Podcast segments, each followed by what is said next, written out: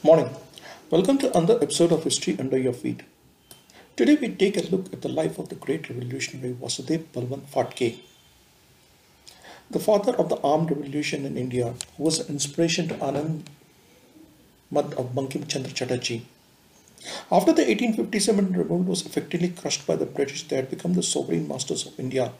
All the rebellious princely states were disbanded while the others ended up as their vassals. It also meant they created a whole educated class that believed anything was Indian was inferior and it was the Western civilization that was the greatest. Caught between a self-loathing educated class indifferent to the plight of her people and the ordinary masses who were drained of their spirit energy and had become to victim to casteism, superstition and ignorance, India was passing through her darkest phase. However, the darkest times often throw up some of the greatest heroes and one such would emerge during that time. Vasudev Balwant Phadke, often called as the father of the Indian armed revolt and inspiration to many revolutionary, he was an inspiration for Bankim Chandra Chatterjee's landmark novel Anand Math, which incorporated many references from his life. A Chitpavan Brahmin from Konkan, who rallied, rallied the lower peasant caste like Dhangars, Kolis, Bhils, as well as warrior communities like the Ramoshis against British rule. He often attacked rich English businessmen or jamindars to raise funds for his liberation struggles and at one stage had managed to secure complete control over Pune. Phadke was born in the coastal Konkan village of Shirdhon in Raigad district on November 4, 1845. He showed no interest in regular school education and preferred to learn wrestling and horse riding. He dropped out from school and after some time managed to secure a job as a clerk in the military accounts department in Pune.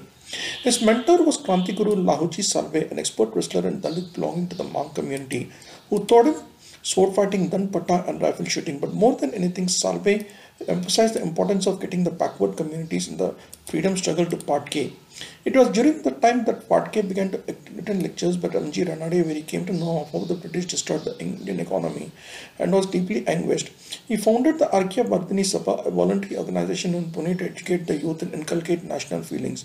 He, along with Lakshman Indapurkar and Vaman Bhave, also formed the Pune Navy Native Institution, which became MES, one of the leading institutes now.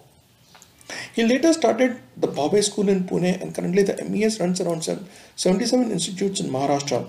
An interesting aspect, most of the freedom fighters in Maharashtra invested a lot in education, be it Tilak or Phadke. When the Gaikwad ruler of Baroda was deposed by the British in 1875, he launched a protest against the government and toured the Deccan, then reeling under a severe famine. However, most of the upper caste not supporting him, only felt a mass-based armed revolt involving the smaller peasant communities could strike against the British rule. The more backward peasant communities like Dhangars, Kolis, Bhils rallied along Phadke while he took part took in the Ramoshis, who had a long history of being the foot soldiers in the Maratha wars. These men were taught shooting, horse riding and fencing and soon Phadke created an armed insurgent group of 300 that aimed to liberate India. In need of funds, he made his first trade on a small village near Shirur on a local businessman, Balchand Sangla, in whose house the income tax collected by the British was kept. Phadke had attacked at Sangla's home, took the money for the benefit of the villagers, but was branded as a dacoit. Now on the run, he travelled from village to village, sheltered often by his followers, most of whom were the poor peasants. His followers were mainly small farmers small farmers from the backward communities who were worst hit by the British rule. The villagers of Nanagon offered him refuge in the forest nearby from where he made his regular raids now. Soon he began to conduct many more such raids primarily around Pune and Shirur and his followers began to swell. His raids were to raise funds for feeding the famine affected peasants and would often involve cutting off all communications and raiding the treasury. However, Phadke suffered a major blow when his close associate, the Ramoshi leader Daulat Rao Naik, was killed in Ghatmata in Konkan on May 20, 1879 by Major Daniel while returning from a raid. He moved further to Srisailam to escape from the British where he spent some time incognito at the Mallikarjun temple. His grand plan of organizing multiple attacks on the British met with limited success. After a direct engagement with the British at Ghanur, a bounty was offered on his head. Phadke struck back by offering a reverse bounty for the capture of Governor of Bombay and followed it up with offering bounty for any Britisher killed or captured. Phadke tried to get the Rohillas of the Nizam army to fight alongside Nawab Abdul Haq, then police commissioner of Hyderabad state, along with Major Henry Daniel, got of the plans and again he was on the run.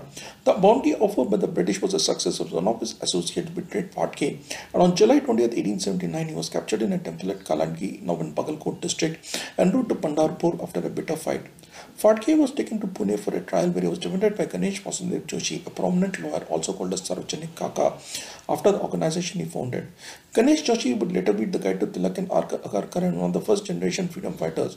He was housed in Pune for some time in District Sessions Court jail located near Sangam Bridge that currently houses the state CID department. Phadke was later transported to Aden from where he tried to escape in 1883, breaking the prison door. He, however, was recaptured and went on a hunger strike to death in, in prison. Finally, on February 17, 1883, he breathed his last in prison, giving up his life for freedom. His legacy, however, would live on in Bankim Chandra Chatterjee's epic novel Anandamath, which incorporated many episodes from his life. Coincidentally, the year in which he passed away would be the same year in which a certain Vinayak Damodar Savarkar was born. On his death anniversary, take time to pay a tribute to Vasudev Balwant Phadke, the father of the armed revolution in India. Naman.